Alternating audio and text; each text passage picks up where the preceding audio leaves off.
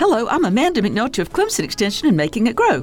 Remember when Lou Holtz came to South Carolina and said, Our cars must be spotless inside as we apparently threw all our trash out the window?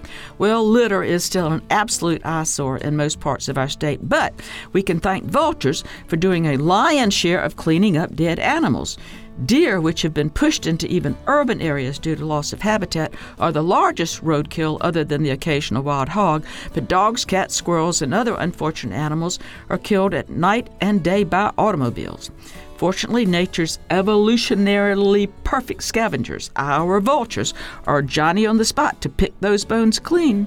With bald heads to avoid bacterial infection and an intestinal system impervious even to botulism, they spare us the smell and sight of these decaying animals. Funded by South Carolina Farm Bureau and Farm Bureau Insurance.